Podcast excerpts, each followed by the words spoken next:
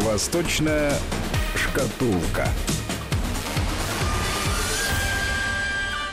Здравствуйте, у микрофона Евгений Яковлев. Я приветствую автора ведущего программы «Восточная шкатулка», руководителя школы востоковедения Высшей школы экономики Алексея Маслова. Алексей Александрович, приветствую вас.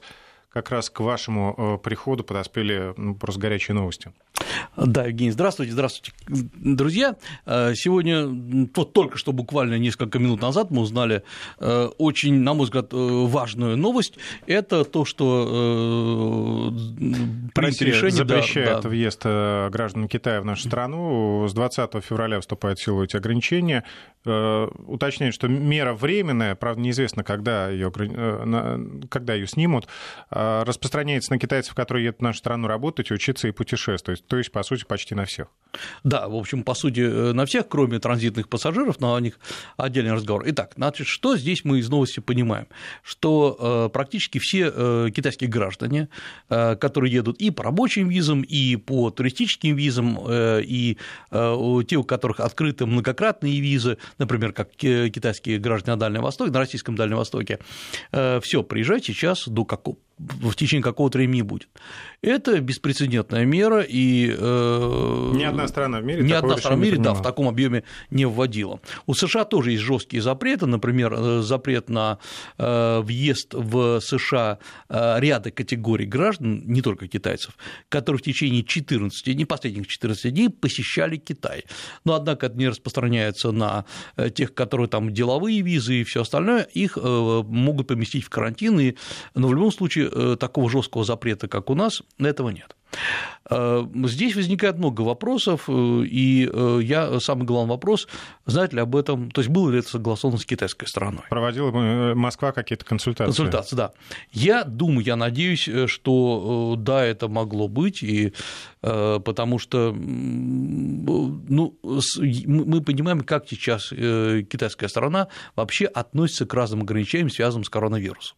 Уже неоднократно на самых разных уровнях, в том том числе и со стороны высшего руководства КНР, Си Цзиньпина или Катьяна, других, э, мы слышали, что э, э, слишком жесткие ограничения. Почему? Почему там запрещают въезд китайских туристов и так далее? ВОЗ занимает постоянно такую гибкую позицию, то говорит, что да, коронавирус развивается, но не надо вводить ограничения на въезд китайцев, потом пересматривает свое решение и говорит, что скоро будет всеобщая эпидемия, потом опять пересматривает решение и говорит, что те цифры, которые указывает китайская сторона, э, количество заболеваний, скорости роста, они реальные, то есть никаких подделок нет, то есть на самом деле э, китайские граждане после прохождения определенного осмотра могут въезжать, то есть мы видим массу самых разных вот таких вот направлений слухов. И вот Россия первая страна, и пока что единственная, которая вот жесточайший просто запрет на, на, на въезд э, китайских граждан. И как Пекин реагировать будет? Э, сейчас в Пекине ночь, точнее уже близко к утру, но нет, еще все же, же ночь. И нам интересно посмотреть.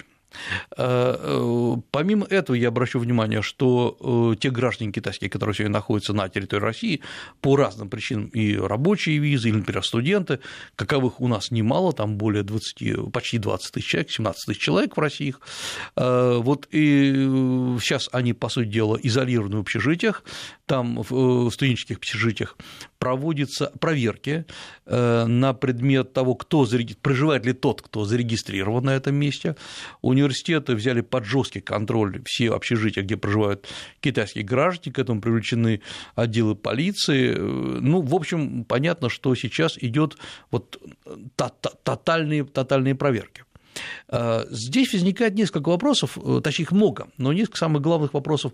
Во-первых, почему Россия будет такой жесткий тотальный запрет? А, и это вводится, я не говорю, что это неправильно. Э, почему Россия первая пошла на этот шаг?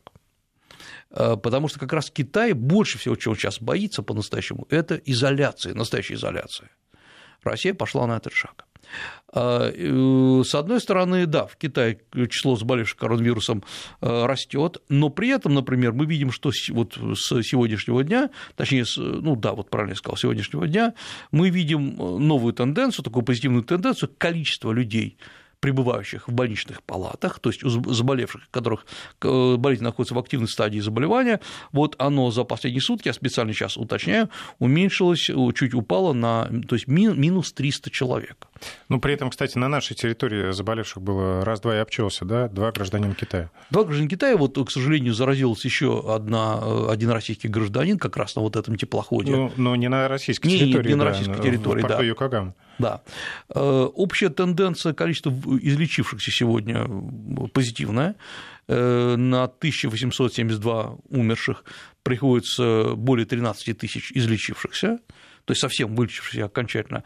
И э, тут э, были неоднократно перепроверены уровни э, летальности, летального исхода, потому что э, сначала все это дело вычислялось очень просто. Количество заболевших, вот сегодня их на сегодняшний день 72, 72, 500, 72 500 человек, механически делили на э, количество умерших, 1872.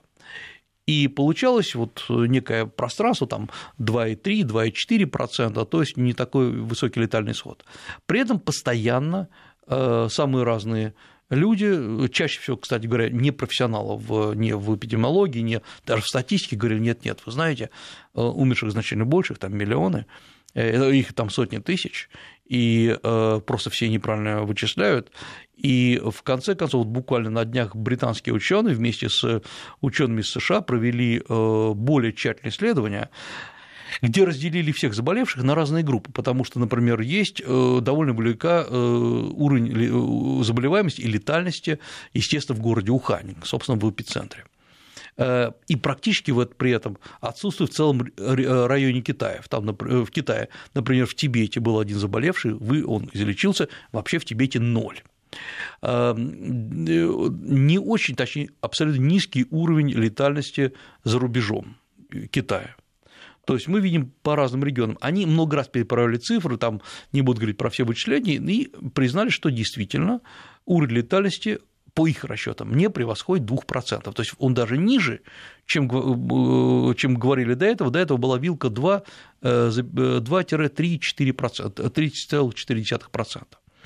То есть... Э, ну, тоже не повальные такие цифры. Нет, нет, не повальные цифры. Ну, конечно, речь идет, ну, честно говоря, 72 тысячи, 72 тысячи заболевших, это не радует. Но э, э, я помню еще месяц назад, а я напомню, что вообще уже месяц, назад, месяц идет такая вот активная стадия коронавируса. Месяц назад нам говорили, очень многие писали, что, вы знаете, э, за месяц все это охватит чуть ли не треть человечества. Во-первых, ну, не, не, не охватило. Нет никакой тенденции, что охватит. И самое главное, летальность находится на том уровне, на котором мы э, и предполагали. Э, Еще один вопрос говорят, вы знаете, может быть, в Китае это активно скрывают количество умерших? Может быть, их там сотни тысяч, в Китае же все э, контролируется. Ну, во-первых, мы видим, у нас есть система перепроверки, она очень, за рубежами Китая очень проста. Сколько людей за рубежами Китая заболели и умерли? Умерло один человек, я напомню, на Филиппинах, один человек в Японии, опять-таки, на вот этом грустном лайнере, э, и ну, один человек в Гонконге, Гонконг все-таки является территорией КНР. И предположить, что в Китае миллионы умерших невозможно. Невозможно. То есть, ну, подтверждается, с какой скоростью, то есть летальность вируса, она вот именно такова. Э, если Россия закрыла границу, у меня очень большой вопрос, может быть, наши власти знают что-то то, чего не знаем все мы. Эм, я не вижу, честно говоря, никаких абсолютно идей, подтверждений того, что китайские власти заметно обманывают или заметно врут. Ну, как э, вы говорили, с помощью Вичата, да, можно проверить да, по да. статистике э, там, районных больниц каких-то. Да, да, конечно, и это проверяется. Э, самое главное, например, мы видим, что, вот я как уже сегодня сказал, уменьшилось количество заболевших, заболевших находящихся на койках то есть на больничных койках. И это, опять-таки, относительно просто проверяется. Э, самое главное, что э, есть нехорошая для нас, например, история. Это э, провинция, которая прилегает непосредственно к границе России. Это северо-восточный Китай, провинция Хэйлунцзян.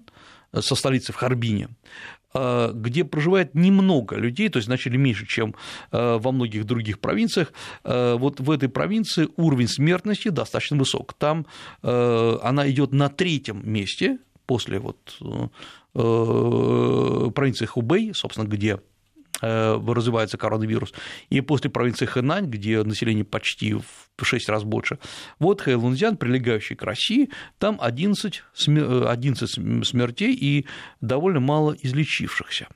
Э, вот Вероятно, и да, там уже сняли очень многих местных партийных Вообще, Я хотел спросить, возможно ли это, может быть, это связано с уровнем медицины, в принципе? В этом? Это связано с головотяпством, то, что называется. Вот э, здесь сейчас там разбираются, и э, параллельно абсолютно с тем, что вот мы говорим, работает партийная, комиссия по проверке партийной дисциплины, которая снимает э, руководителей и местных там, отделов здравоохранения, и снимает и руководителей местных партийных организаций на уровне уезда тестов.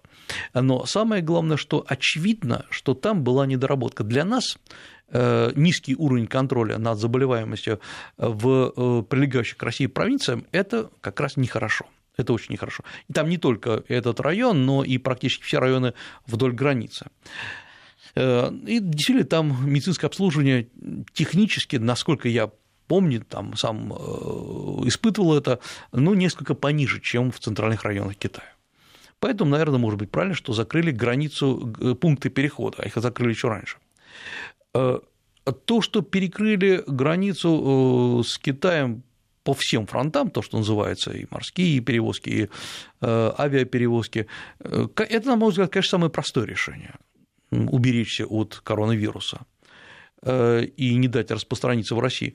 Но внутренне я его понимаю, почему это сделано но я также и понимаю, что пройдет очень много времени, прежде чем мы сможем объясниться с Китаем, почему Россия была первой страной, которая это жестко сделала.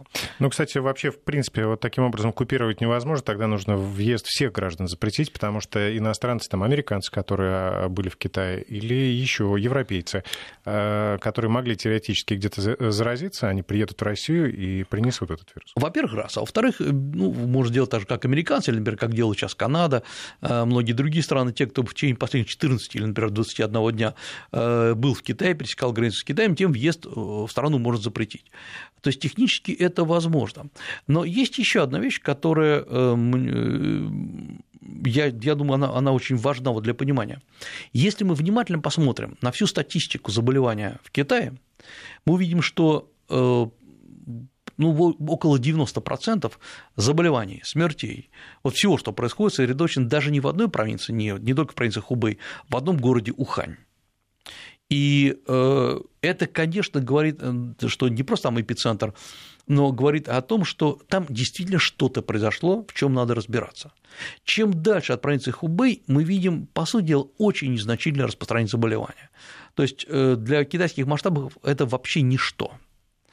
А, и я думаю, еще много будут разбираться. Я не хочу высказать сейчас никаких версий, поскольку пока мы не имеем на руках реальных материалов, э, все разговоры о том, что вирус бежал из лаборатории, что это там неудачный эксперимент, это все пустые разговоры, потому что даже специалисты говорят, ну, похоже, да, а некоторые говорят, нет, похоже, что нет. Э, поэтому вот похоже, не похоже, я думаю, что в конце концов будет э, запрос со стороны ВОЗа э, на присутствие экспертов и обследование именно в Ухане ситуации уже после того, как будет этот вирус подавлен, и, возможно, они дадут какой-то ответ. Но мы видим параллельно интересно еще несколько историй, которые развиваются. И, во-первых, в Америке предъявили Э, обвинения ученому Лейдерману, который э, работал в Китае, в Ухане. Э, он гарвардский профессор химии и получал ежемесячную зарплату 50 тысяч долларов, даже для профессора это много, и получил полтора миллиона подъемных денег, я сейчас говорю все в долларах, для создания лаборатории в Ухане. Вот это Будем считать, что это, конечно, совпадение, но, тем не менее, это, на мой взгляд, такая показательная история. Он действительно э, работал, и самое главное, его, его обвинили в том, что он скрывал свою работу на китайскую сторону. Сейчас эм, рано что-то комментировать, потому что мы только-только сейчас узнаем все подробности этого скандала, но он действительно работал. Первые сведения об этом поступили, мне кажется, недели две назад, сейчас предъявлено обвинение. Э, участвовал он, не участвовал в создании именно той лаборатории, где делали эксперименты над какими-то вирусами, сейчас сказать очень сложно. Но то, что э, американцы сразу под, под эгидой этого вируса стали раскручивать шпионский скандал, то есть, по сути дела, он что-то создавал для Китая и за огромные деньги, что говорит о том, что создавал что-то очень серьезное. Э, первые дни он э, отрицал это целиком, потом сказал, что да, он работал, потом признался, что да, он участвовал в создании лаборатории, конечно, никакими вирусами он не занимался, но сейчас, я так понимаю, ему уже будут предъявлять э, претензии, по крайней мере, в том, что это было еще и связано с вирусами. Ну и будут допрашивать с пристрастием. Будут допрашивать с пристрастием. Эм, э, почему я так аккуратно об этом говорю? Потому что мы видим, что американцы методично раздувают скандалы вокруг этого дела. И э, главное, если мы посмотрим публикации, например, в американской прессе, причем в хороших журналах, журналах, которые разбирают, теоретически разбираются в экономике, э, там, скажем, и Times, и журнал газет, и Дипломат, и э, Inquirer, и многие другие, они все говорят, что вот-вот наступит кризис, экономический кризис, который идет из Китая. И говорят они об этом во весь голос, но когда мы внимательно начинаем смотреть, ну, просто так сказать, что наступит кризис, это не сказать ничего. То есть там нужны какие-то данные. Э, и э, мы не видим серьезных расчетов. Это не в стиле этих журналов, например, The Economist, он очень хорошо умеет читать. Э, авторы там колонок, они очень хорошо умеют читать, мы не видим, что э, кризис должен откуда-то возникнуть. Да, будет падение мировой торговли, это очевидно. Будет падение китайского ВВП. Э, сегодня падение ежемесячное, например, по потребительским товарам в Китае, которые недопроизведены, оно составляет 0,5% ВВП по месяцу. То есть потихонечку э, падение по потребительским товарам съедает ВВП. Ну а вот, кстати, с учетом решения России что-то изменится еще в худшую сторону для Китая? Для всех изменится в худшую сторону, для России тоже, потому что э, мы должны понимать, кто участвует вообще у нас в российско-китайской торговле. Она довольно забавно построена. Э, с одной стороны, это монстр рынка Газпром, э, Транснефть, Роснефть и так далее. То есть компании, которые, миллиардеры, которые гонят нефть и газ в Китай. И на той стороне такие же ребята, типа CNPC и многие другие.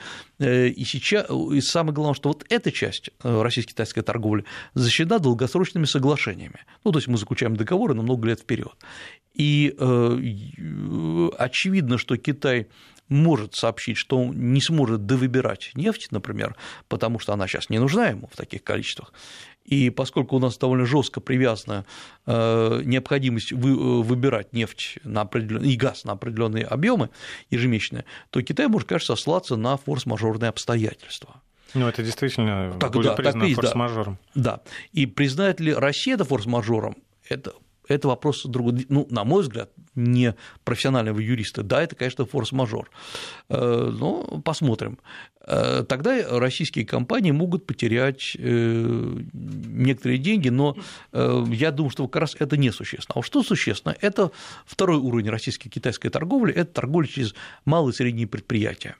Я расскажу просто историю, которая произошла буквально сегодня. Мне мой коллега с Дальнего Востока, который занимается, у него малое предприятие, он занимается производством э, плит, э, стенных плит из дерева э, которые, вот, которые можно очень красиво покрыть кабинет. А, панели для панели, интерьера. Да, да, да.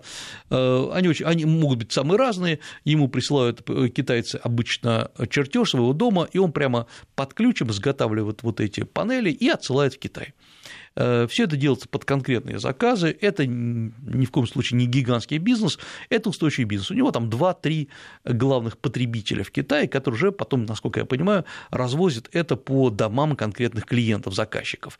Э, и э, ему сообщили, что, к сожалению, Китай сейчас не может выбирать эти э, панели, и даже те, которые заказали заранее, э, а он же работал 30% предоплаты, остальное уже по завершению сделки, они выбрать не могут. И не смогут выбрать и не в феврале, и не в марте, и а дальше уже как получится. а он работает на кредитных деньгах российских банков. То есть он берет в кредит, и на это заказывает первичный материал и так далее. И вот, оказывается, у него э, склад э, завален продукцией. А риски вряд ли застрахованы какие-то Риски, образом? конечно, ну да, это малый бизнес, там ничего не страхуют практически.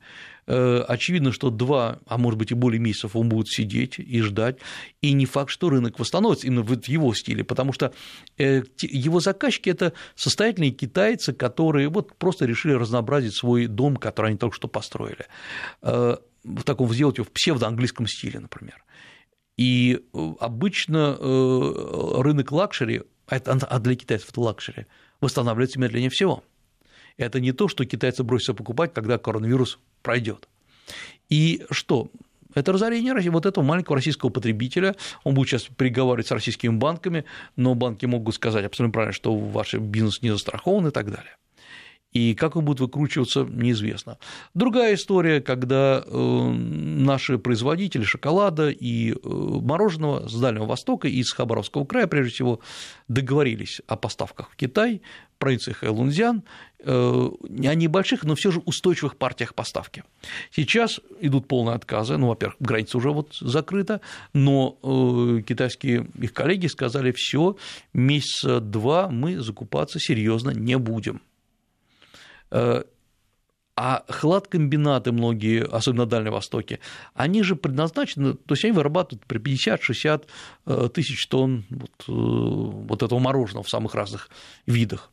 Как следствие, если местные, местные граждане потребить их не смогут в таком объеме, значит, если нет Китая, этот завод на две трети просто останавливает свою мощность. Особенно если с дальним прицелом был построен новый завод.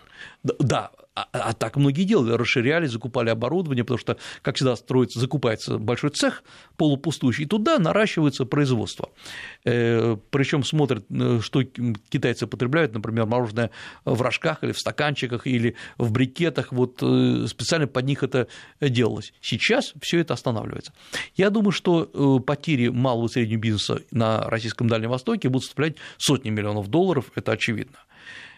И э, здесь э, перепривязать этот бизнес, сказать, а, ладно, торгуйте с Японией, невозможно, потому что там другой потребитель, другая упаковка, другие стандарты. То есть на это тоже уйдет время, и, кстати говоря, идут и деньги. Я напомню, что новость этого часа. Россия вводит запрет на въезд граждан Китая в нашу страну. Об этом сейчас подробнее в выпуске новостей. Затем мы вернемся в студию вместе с руководителем школы востоковедения Высшей школы экономики Алексеем Масловым.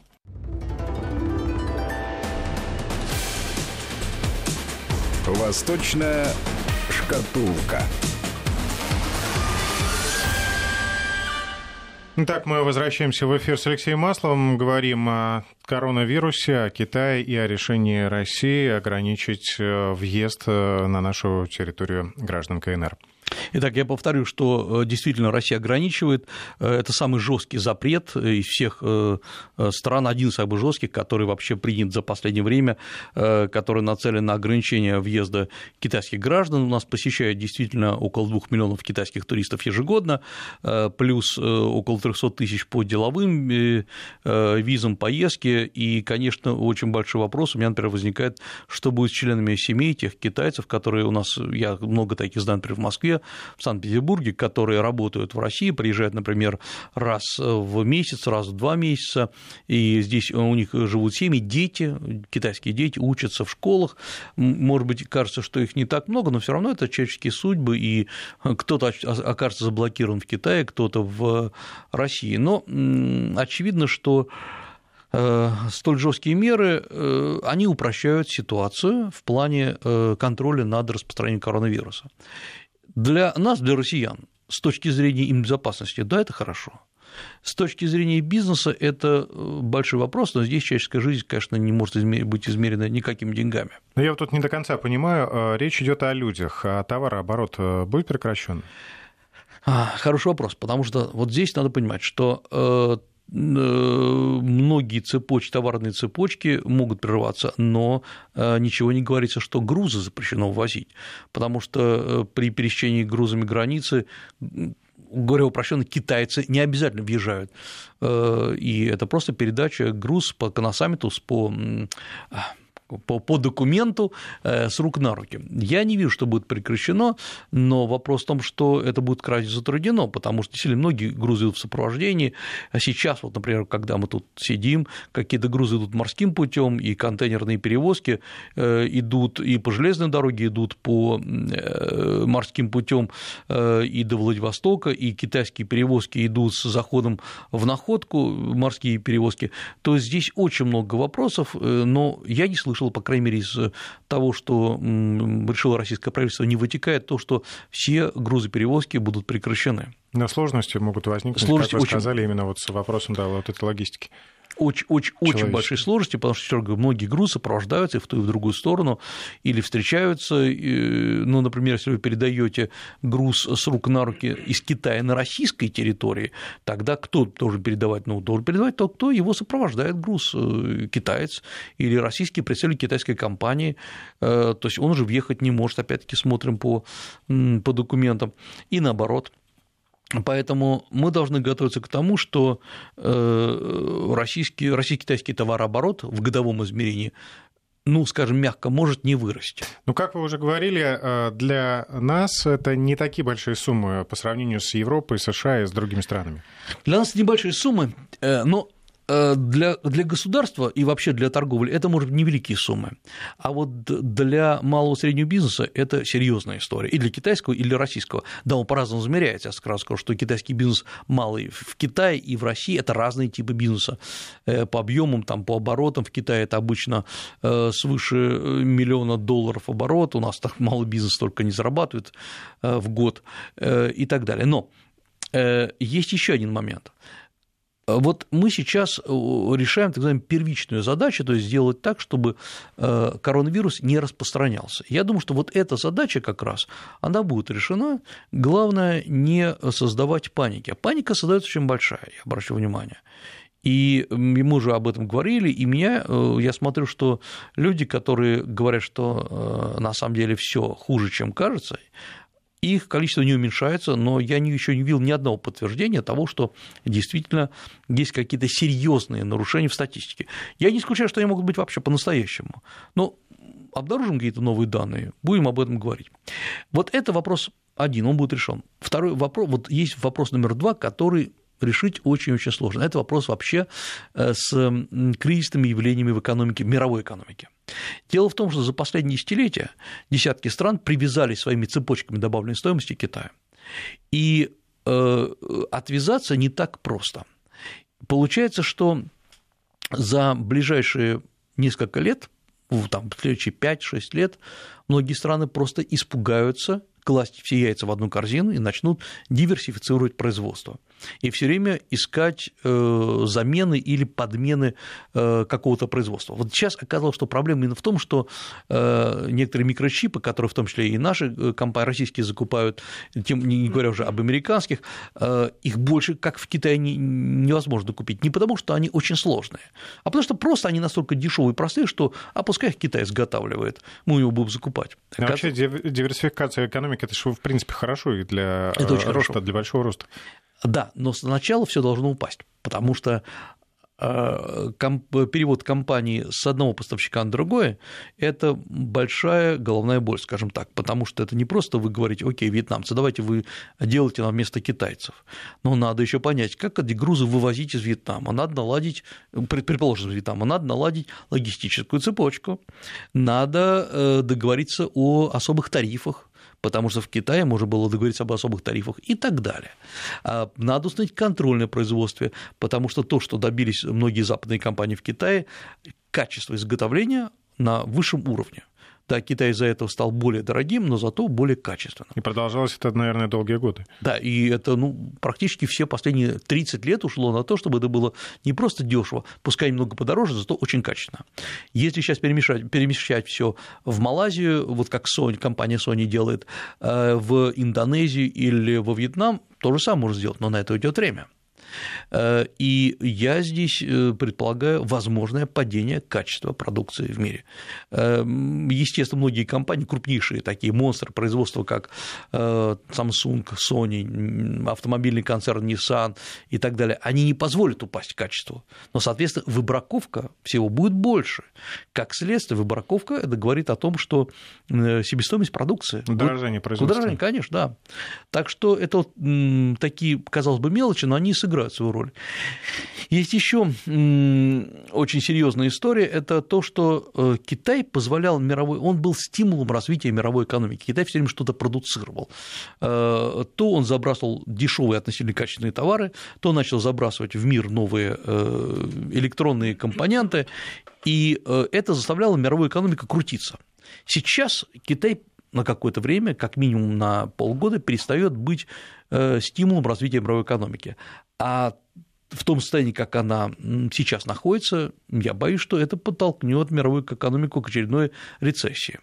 И это э, очень неприятная э, история для всех. Но здесь самое главное, чего зависит, есть три фактора, которые надо, за которыми надо следить. Первое – это насколько быстро Китай выйдет из э, системы абсолютного карантина. Очевидно, что до конца февраля он не выйдет, и э, почти 60% э, производства будет либо совсем стоять, либо частично будет стоять в Китае. Март будет месяцем падения, потому что даже если мы предположим, что в конце февраля, начале марта многие предприятия, например, 3-4 марта возобновляют свое производство, все таки оно возобновится, разогнать его заново потребуется опять-таки, разное производство, э, месяц, а то и два. То есть март, возможно, апрель будет периодами падения. Потом начнется отскок рынка, немножко подъем. Насколько он пойдет быстро, во многом зависит от второго фактора. Второй фактор – то, что Китай в течение многих лет был притягивал к себе иностранные инвестиции, иностранные компании. И эти иностранные компании не просто, вот как раньше было, приезжает иностранная компания, изготавливает что-то в Китае или размещает заказ по своей технологии, а потом берет и вывозит в США. Нет, все стало сложнее. Например, многие э, западные, например, английские или американские компании изготавливают что-то в Китае, но возят не на Запад, а везут дальше – Малайзию, Индонезию, на Филиппины и так далее. То есть, ну, так вот, цепочки, цепочки сбыта сделаны. Они тоже нарушатся, разрушатся. Поэтому второй фактор – это сколько западных или вообще иностранных компаний уйдет из Китая или сколько начнет диверсификацию и принесет свое производство за пределы Китая. Э, и я смотрю, что практически сейчас по всему миру идут обсуждения, это важно, обсуждение, куда переместить производство.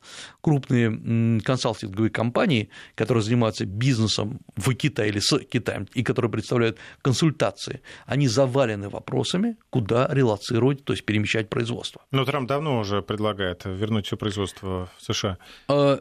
Ну, или не все, но значительную Нет, часть. Правильно, он, он делает, он даже вводит какие-то стимулы. Но бизнес устроен немножко не так, как, эм, как даже не так, как раз Трамп-то знает, как устроен бизнес. Просто Трамп не может предоставить столь же дешевые условия, что и, например, Вьетнам. А, но э, к тому же, если вы э, что-то хотите продавать в Азии, проще производить это в Азии, чтобы не возить. Э, а, э, и Китай в этом, были, в этом плане был хорош. Все, что вы производите в Китае, можно было э, продавать и от России, с одной стороны, до, например, до Австралии и Новой Зеландии перевозка так устроена. Все, что производите в США, оттуда, в общем, ну, конечно, можно вести, но далеко и долго. Это второй фактор, который может повлиять. Теперь еще третий фактор, о котором не стоит забывать, это то, что США очень активно сейчас просто наезжают на Китай э, по поводу того, что мы же говорили, что Китай ненадежен, он оказался ненадежен. Китайская экономика оказалась не столь устойчивой, как мы говорили, то есть как мы и говорили. Э, и именно из Америки идут все инициативы по стимулированию страхов. Если американская пропаганда, которая устроена очень грамотно, очень хорошо, она доработает этот тезис до конца, сделает из Китая такую опасную, так, токсичную страну, э, если окончательно заблокирует, например, закупки у таких крупных компаний, как Huawei, как ZTE, то Китаю будет очень сложно восстанавливаться. Давайте в этом месте сделаем короткую паузу. У нас технический перерыв буквально на несколько секунд.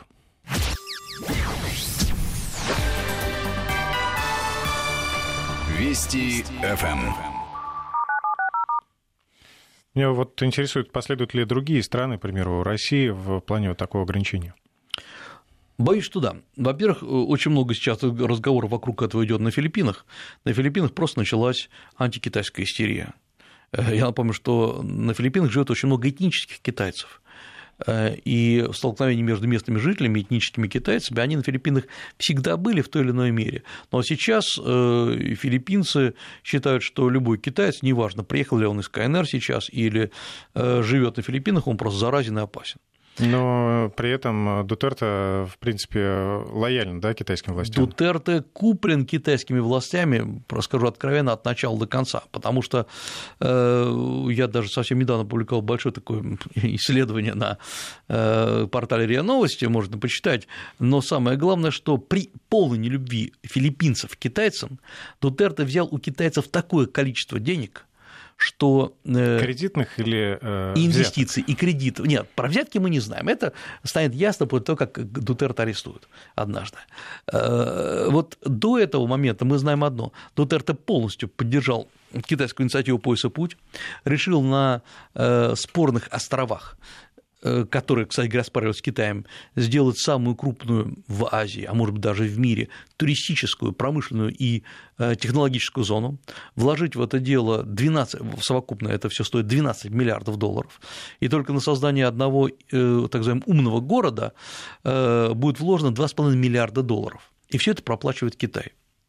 Поэтому, конечно, когда Китай, Китай же это в прошлом году было подписано соглашение между Дутерте и Си Цзиньпином, и когда сейчас э, филиппинцы говорят, э, нет, нет. Э, филиппинцы имеется в виду народ, граждане. Да, да, граждане, да, да, да. Говорят, нет, китайцев не будем пускать в нашу страну. Китайцы говорят, вы что, мы столько вас вложили, как так можно? Ну, я думаю, что там есть другая проблема, с которой мы как-то о ней говорили, я еще раз напомню они сталкиваются с тем же, с чем столкнулся когда-то э, Советский Союз в период своего развала, когда мы очень много вкладывали в Азию, Африку, Латинскую Америку и считали, что люди нас э, любят не за деньги, а потому что мы классные, у нас хорошие идеи. Кто-то, конечно, так любил и до сих пор любит Советский Союз, я имею в виду граждан этих стран, но как только Советский Союз стал слабевать и рухнул, и э, все эти наши латиноамериканские и африканские друзья просто разбежались, потому что им перестали поступать деньги на их государственные или даже личные счета. Китай сейчас убеждается в циничности современного мира, что Китай увы, любят за деньги, любят за то, что Китай является или являлся, по крайней мере, до последнего времени альтернативой США. Э, и эм, Э, поэтому с Китаем было выгодно дружить. И многие страны, в том числе Центральной Азии, российское э, э, пространство СНГ, Центральной Азии или, например, страны Латинской Америки, они очень хорошо научились играть на противоречиях между США и Китаем. Но при этом сам Китай не особо любит дружить, да, он тоже так же любит деньги. Китай любит деньги, но как? Китай сейчас... Прагматичен. Конечно, прагматичен. Только Китай, он любит выдвигать на первый, вот на первый, на первую линию э, тезис дружбы. Это не то, что вот как бы дружба реальная, это скорее фигура речи, вот американцы никогда не говорят про дружбу. Американцы говорят всегда об, в лоб, цинично и прямо о сфере своих интересов. Партнерство. Партнерство, да. Вот Филиппины – сфера американских интересов, мы за это платим. У нас там американские базы располагаются. Потом Дутерте говорит, э, поругавшись с американцами, что э, аннулирует, э, прекращает действие закона о размещении американских, легального размещения американских военных сил, вооруженных сил на территории Филиппин. Но американцы говорят, вот, вот поругались. Китай по-другому себя подходит. Китай идет с тезисом дружбы, единства судьбы, единства переживания. А Китай при этом вкладывает. Ну, он вкладывает почему? Потому что вы мои друзья, я вам помогаю. Вот Китай любит, любит, чтобы его любили. Наверное, каждая сторона любит, чтобы ее любили. Но просто к этому многие, как США, относятся цинично. Не надо нас любить, надо с нами сотрудничать. Мы за это готовы заплатить. Мы готовы поддержать э, ваше правительство или, наоборот, сместить ваше правительство. То есть э, политика США эффективна, потому что цинична. Э, китайская политика оказалась немного, немного мимо эм, э, вот того тезиса, по которым э, развивается весь мир. Есть еще то, что, на мой взгляд, может очень серьезно ударить по последствиям коронавируса, это удар по фондовым рынкам. Э, сегодня э, я уже не первый раз слышал, и сегодня в очередной раз прочитал э, там реплику одной известной телеведущей о том, что на самом деле все это сделано, весь коронавирус, для того, чтобы китайцы сделали обратный выкуп своих акций, своих предприятий, которые подешевели, и теперь китайцы скупают. И на этом обогатились. И на этом обогатили, да. Я могу честно сказать, во-первых, ну, такие слухи ходят, но если кому-то интересно, пожалуйста, разберитесь, что такое акции китайских предприятий, что такое акции А, Б и С. Там, э, я думаю, что без без всякого труда люди могут понять, что э, акции китайских предприятий не так просто скупить, выкупить и так далее. Никакого обратного выкупа китайских акций в большом количестве нету. То есть, когда Китай сам обратно выкупает, чтобы выдрать свои предприятия из-под американского контроля. А, а вот то, что фондовый рынок вообще наполнен акциями китайских предприятий, это факт, это правда.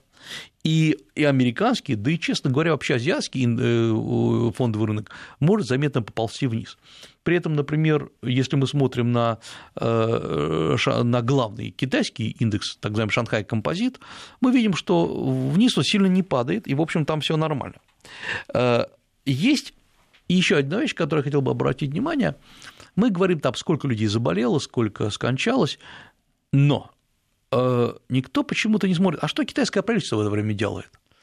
Потому что ведь самое главное, это не, как, не сколько заболело вирусом, а насколько э, сильно будет обвинение со стороны обычного народа в адрес власти – потому что всегда при таких ситуациях народ говорит, власть, ты упустила ситуацию, ты неправильно нас лечила, или наоборот, ты перекрыла все дороги, ты, мы из-за тебя сидим, не вылезая из дома.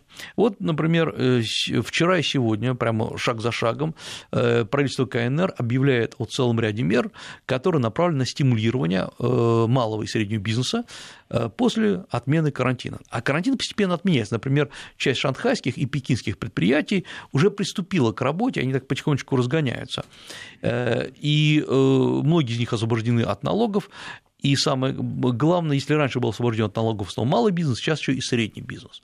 Плюс к этому многим, многие предприятия могут получить э, беспроцентные кредиты на там, очень долгий срок, в зависимости от ваших проектов. Те предприятия, которые строили по заказам государства, например, комплексы, жилые комплексы, развлекательные комплексы, им Э, продлен срок строительства тоже там почти до бесконечности, то есть не на период карантина, а еще там на год, на два, то есть, ребята, не волнуйтесь, все нормально. То есть Китай сумел снять, э, по крайней мере, на сегодняшний день, проблему того, что с нами будет. Вот это, я не устаю повторять, что китайское государство, власть, она блестяще умеет управляться со своим народом. Э, и вот это как раз и позволяет ей быть устойчивой до какого-то момента. Э, это не меняет, не имеет того, что в Китае очень жесткий контроль, что есть, безусловная э, абсолютная власть. Но мы видим, что пока кризиса социального там не наметилось. Еще один важный момент.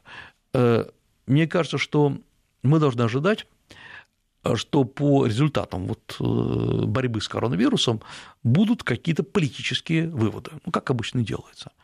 И важно сейчас посмотреть, кто все-таки окажется виноват. Ну, на местном уровне. А вот на местном ли? Потому что, в конце концов, э, формально может быть виновата и премьер-министр Китая Ли Катян. Он же, в общем, отвечает за здравоохранение, за вот этот блок, а не представитель КНР Си Цзиньпин. Э, у Ликотена э, свои всегда были позиции по взгляд на китайскую экономику, не скажу, что они кардинальным образом расходились, но э, здесь как раз Си Цзиньпин может очень грамотно воспользоваться ситуацией, чтобы усилить свои личные позиции.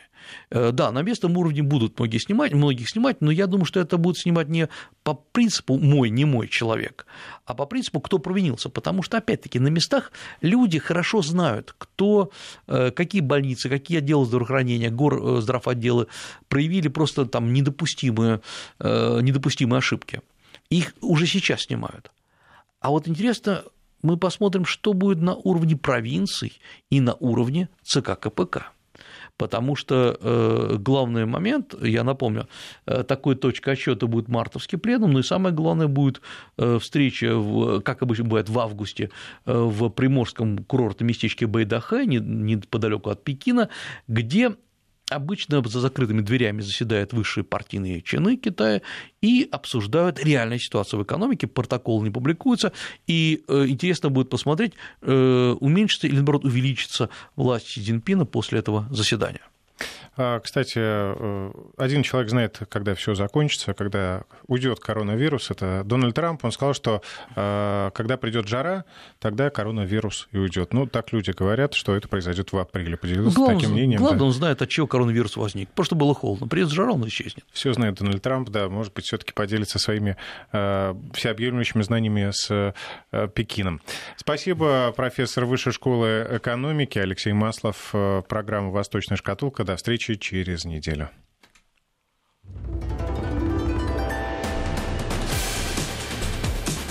Восточная шкатулка.